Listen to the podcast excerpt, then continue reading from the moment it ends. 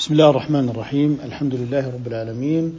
والصلاة والسلام على سيد الأولين والآخرين سيدنا محمد وعلى آله وأصحابه أجمعين. اللهم لا سهل إلا ما جعلته سهلا وأنت إذا شئت تجعل بفضلك الحزن سهلا يا أرحم الراحمين. نحن في هذا اليوم الاثنين التاسع والعشرين من شهر جمادى الأولى لسنة أربعين وأربعمائة وألف للهجرة. الموافق الرابع من شباط لسنة تسعة عشرة وألفين للميلاد في المجلس الثالث من مجالس آه، الرسالة رسالة ابن أبي زيد القيرواني. بلغنا إلى عند قول المصنف رحمه الله تعالى. ومستحق الأرض. تفضلوا دكتور أحمد. بسم الله الرحمن الرحيم. والحمد لله رب العالمين والصلاة والسلام على نبينا محمد وعلى آله وصحبه أجمعين. يقول المصنف رحمه الله ونفعنا الله به وبكم في الدارين آمين. ومستحق الأرض بعد أن عمرت يدفع قيمة العمارة قائما. فإن أبى دفع إليه المشتري قيمة البقعة براحا. فإن أبى كان شركانا شريكين بقيمة مال كل واحد منهما والغاصب يؤمر بقلع بنائه وزرعه وشجره وإن شاء أعطاه ربها قيمة ذلك النقد والشجر ملقى. بعد قيمة أجر بعد قيمة أجر من يقلع يقلع ذلك ولا شيء عليه فيما لا قيمة له بعد القلع والهدم. ويرد الغصب, ويرد الغاصب الغلة ولا يردها غير الغاصب. والولد في الحيوان وفي الأمة إذا كان الولد من غير السيد يأخذه المستحق للأمهات من يد مبتاع أو غيره. ومن غصب أمة ثم وطئها فولده رقيق وعليه الحد. جزاكم الله خيرا وبارك الله فيكم وفتح الله عليكم. ما زال يتحدث الشيخ هنا عما يتعلق بالغصب فتحدث عن الغصب في الأمة انتقل للحديث عن الغصب في الأرض والاستحقاق. فقد تكون تستحق وإن كانت مغصوبة وقد تستحق إن كانت كذلك آه، مشتراة من غير آه، مالكها. قال ومستحق الأرض. إذا هو الآن ليس هذا غاصبا. مستحق الأرض بعد أن عمرت. سيتكلم عن شخص اشترى أرضا من غير المالك. قد يكون ذلك البائع تصرف تصرف الفضولي تصرف تصرف غير المالك بأي وجه من وجوه التصرف بمعنى أن هذه الأرض ليست ملكه ولكنه باعها. فقال ومستحق الأرض بعد أن عمرت. يعني عمرها المشتري الذي اشتراها. يدفع قيمة العمارة أو العمارة قائما. نعم. الآن آه الآن رجل اشترى أرضا من غير مالكها ممكن بعملية تزوير. مثلا انتحل كما يحدث في بعض دوائر الأراضي رجل صفة المالك وقام بتزوير آه، الهوية المدنية مثلا وتقدم وباع لهذا الرجل. أو قد يكون الولد تصرف تصرف ما بعد الموت وأبوه ما زال حيا بمعنى أنه تصرف فيما لا يجوز وما لا يصح. الآن هذا الرجل اشترى وبنى بناية على هذه الأرض وإذا بالمالك يظهر ويأتي للقضاء ويقول هذا الرجل بنى في أرضي وأنا لم أبي له. الآن القضاء أمام تصرف من قبل المشتري تصرف في ملك تبين أنه غير صحيح ولكن المشتري لم يكن معتديا. المشتري لم يكن معتديا دلس عليه زور تبين بأي وجه من وجوه الاستحقاق أن البائع لم يكن مالكا ولم يكن له حق في التصرف. الآن أنت الآن أمام نزاع بين مالك الأرض ومالك البناء. الآن كيف تفض هذا النزاع؟ قال أن المستحق وهو المالك الأول قال بعد أن عمرت يدفع اللي هو المالك الصحيح الأول المستحق قيمة العمارة قائما. يعني إنك نقوم عليك هذا المبنى. تدفع قيمته لأنك إيه؟ مستحق. ومعنى الاستحقاق؟ الاستحقاق لغة إضافة شيء لمن يصلح به وله. فيه حق كاستحقاق الفقير من الوقف. كاستحقاق الفقير من الوقف. أما شرعا فهو رفع ملك شيء بثبوت ملك قبله.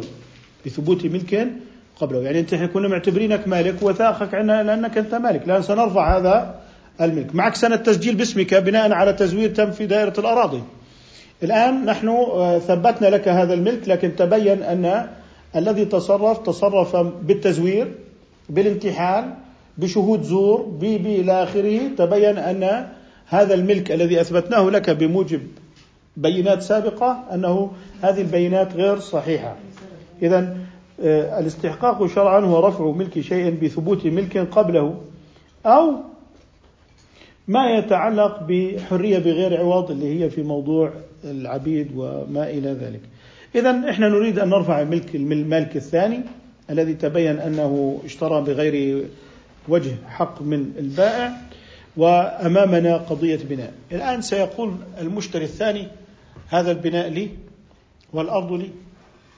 ذاك سيقول الأرض وما عليها لي. الآن نأتي إلى مالك الأرض المستحق الذي حكمنا بملكيته ليه؟ للأرض.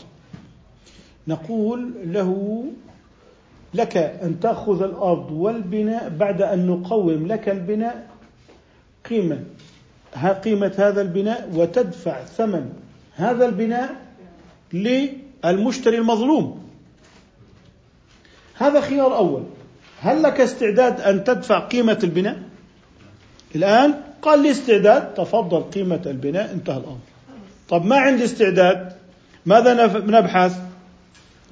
قال فإن أبى اللي هو المستحق دفع إليه المشتري قيمة البقعة براحا الآن إحنا عرضنا عليه قيمة المبنى. إحنا, إحنا الآن في نزاع.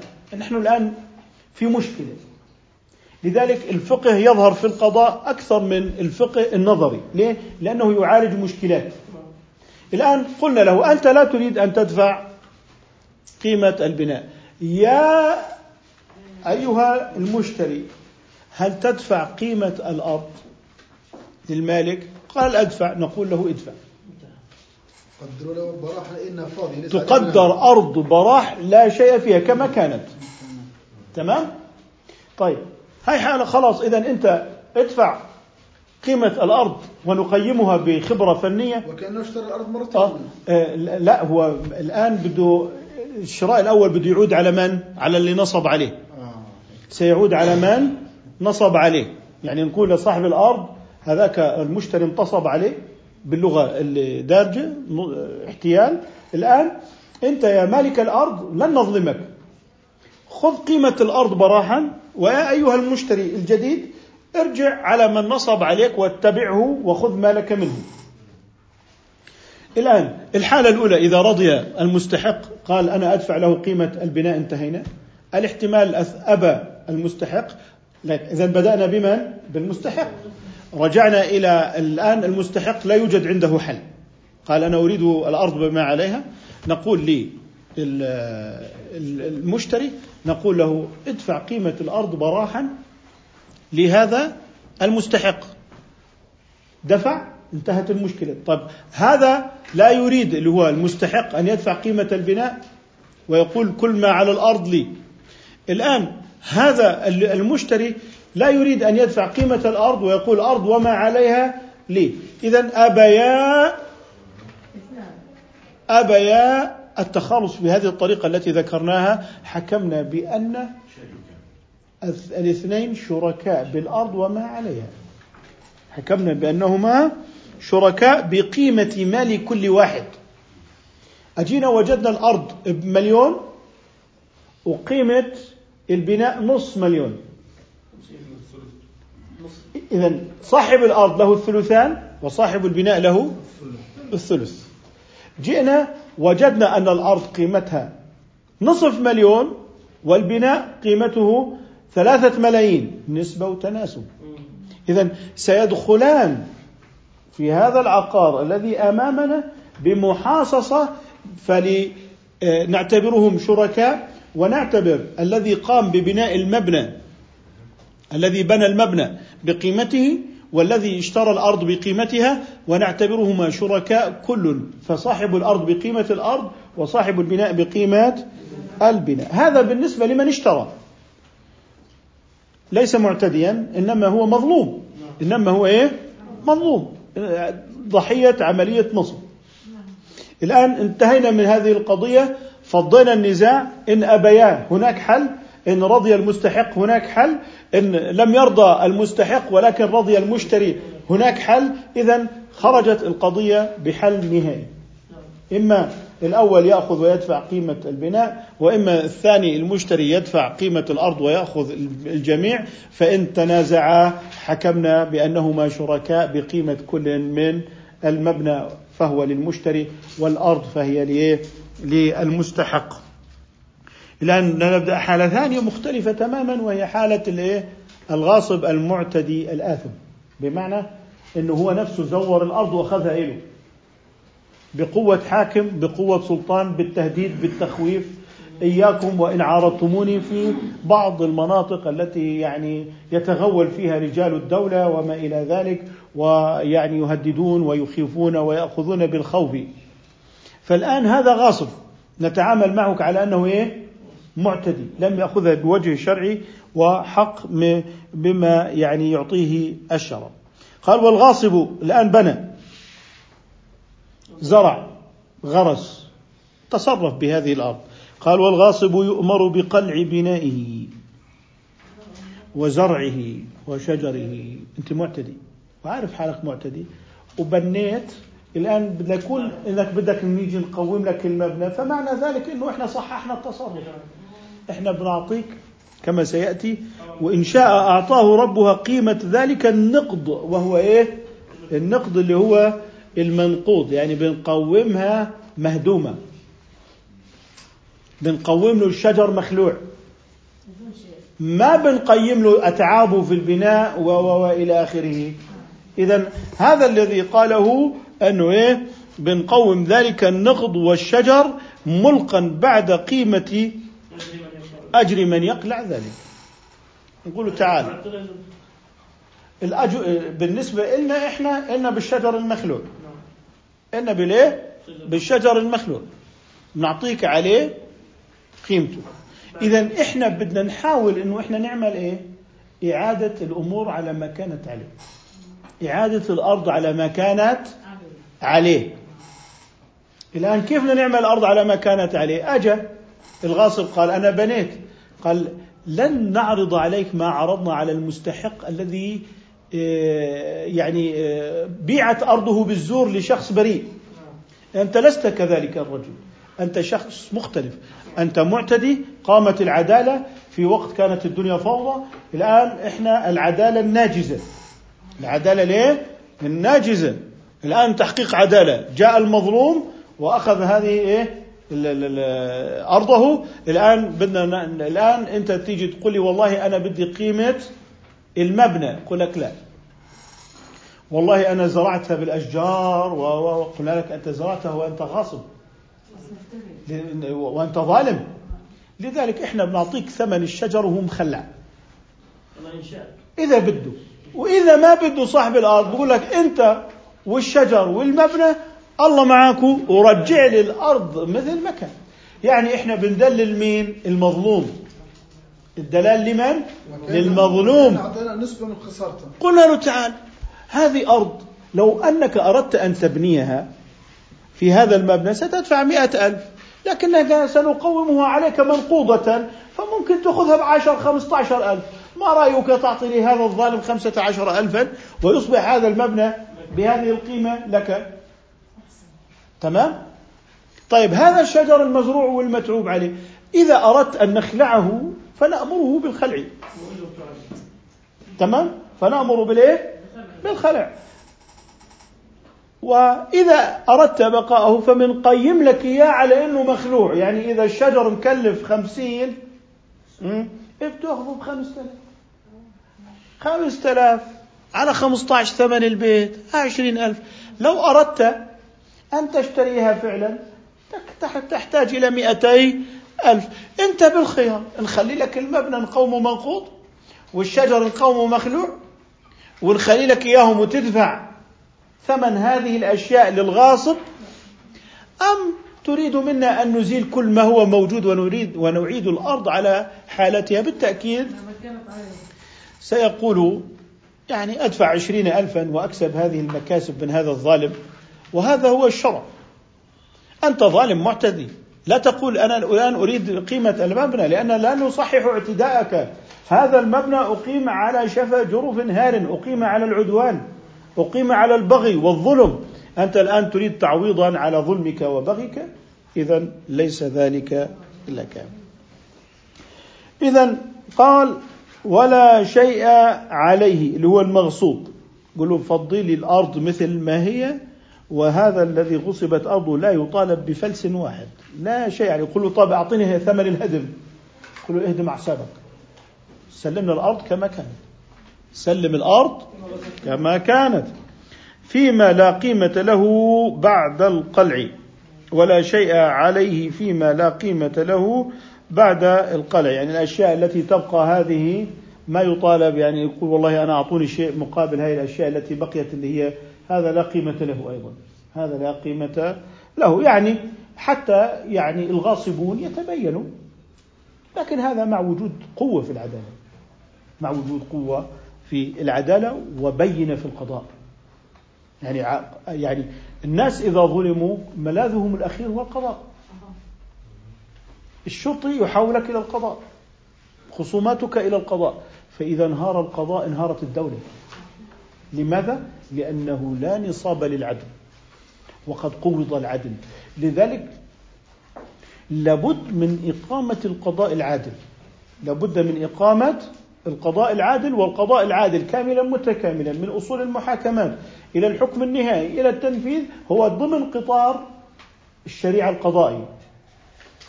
إحنا ممكن نأخذ من الغير فيما يتعلق بالإداريات، فيما يتعلق بالتدوين، فيما يتعلق بآجال معينة، ممكن نستفيد لكن نفك من قطار الغير ونضع في قطارنا. فيبقى قطارنا سائرا ودائرا، أما أن نفك من قطارنا ونرقع للغير حتى إذا سار قطارهم وجدنا قطارنا واقفا لا يصلح للسير. لذلك علينا أن نحرص على بناء النموذج الكلي للقضاء كاملا من ألفه إلى يائه. تحفة الحكام لابن عاصم من أول بيت حتى آخر بيت. 1700 بيت في القضاء. يعني هما لسه هذا ما بعد التقعيد القانوني. يعني هو عنده قاعدة قانونية وعنده مادة قانونية. قل له هذا تجاوزناه. نحن الآن ننظم القواعد والقوانين وهي مرحلة متقدمة. يعني لسه إحنا إيه؟ متقدمون في هذا الباب. إذا قال ويرد الغاصب والولد في الحيوان ويرد الآن يتكلم في موضوع الغلة. قال ويرد الغاصب الغلة. يعني إذا أنت أجرت بدك ترجع له الإيجارات. يعني أنت غصبت عمارة وأجرتها صح؟ هذه غلة صح ولا لا؟ طيب. الآن تقول له والله خلص ما هذيك لما كانت معي أنا وبمعنى أنه أنت ليس لك الحق أنا كنت أتابع وأنا الذي أبذل الوقت. نقول له أنت كنت غاصبا للعمارة وكل غلة العمارة وإيجاراتها التي استلمتها وما غل يعني كان غلة لها تعيده لمن؟ للمظلوم تعيدها للمظلوم. إذا قال ويرد الغاصب الغلة ولا يردها غير الغاصب. يعني في بيوع مثلا أدى إلى فسخها. أدت إلى الفسخ كبيوع فاسدة فتكون الغلة من حق المشتري. فتكون الغلة من حق المشتري. يعني الحالة التي ذكرناها المشتري وبنى وأجر. بنقول له ما قبل دعوى الاستحقاق التي أقامها المالك الأول الأجرة لمن؟ للمشتري. أما في حالة الغصب من الألف إلى الياء للأول. ليه؟ لأنه هذاك كان يعمل بوجه مشروع وهو أنه اشترى وبنى. وهذا يحدث أحيانا في تزوير الأراضي. في تزوير الأراضي. قال آه، ويرد الغاصب آه، اللي هو الغلة ولا يردها غير الغاصب اللي هو اللي قلنا يعني اشترى من غير غصب اللي هي الحالة الأولى. قال والولد في الحيوان وفي الأمة إذا كان الولد من غير السيد يأخذه المستحق. يعني السيد هو المستحق. هذه الأمة غصبت. السيد هو المستحق. انتهينا منها. من يد مبتاع أو غيره. ومن غصب أمة كما ذكرنا ثم وطئها فولده رقيق وعليه الحد. غصب الأمة في عليه الحد. ولا في تعويض مالي. طيب لازم إنه إحنا ننتبه لقضيه قضايا الأموال وحقيقة عندنا بالمذهب تحتاج إلى دراسة لوضع ضوابط عامة لأن الأمر في جزئيات تشعر أنها تنتمي إلى عنوان وجزئيات أخرى تنتمي إلى عنوان آخر، يعني ممكن ألاقي شيء له قيمة مالية بحتة وتصح المعاوضة عليه بوجوه المعاوضة.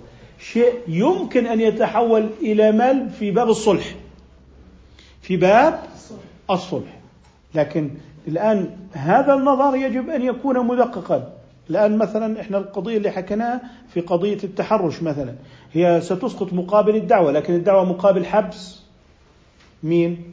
المتحرش مقابل حبسه طيب آه، إحنا شو العقوبة عندنا في هذا؟ هل هي حدية؟ هل هي تعزيرية؟ آه، بحيث إنه ممكن إنه يكون إنه إحنا مثلا في الصلح يكون مقابل دعوة لكن إنها بتلاقيها إعطاء مال مقابل دعوة مالية. فلذلك آه، التفصيل كيف يكون في باب الصلح سنجد أن باب الصلح أوسع من باب البيع. أوسع من باب البيع. لذلك الصلح سيكون أوسع لكن ما هي الضوابط التي يمكن أن نسير بها في هذا الأمر؟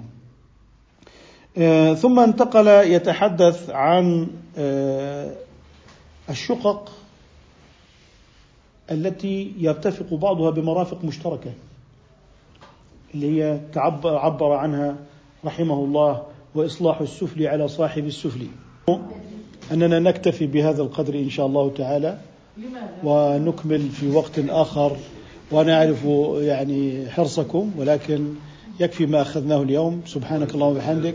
نشهد أن لا إله إلا أنت. نستغفرك ونتوب إليك.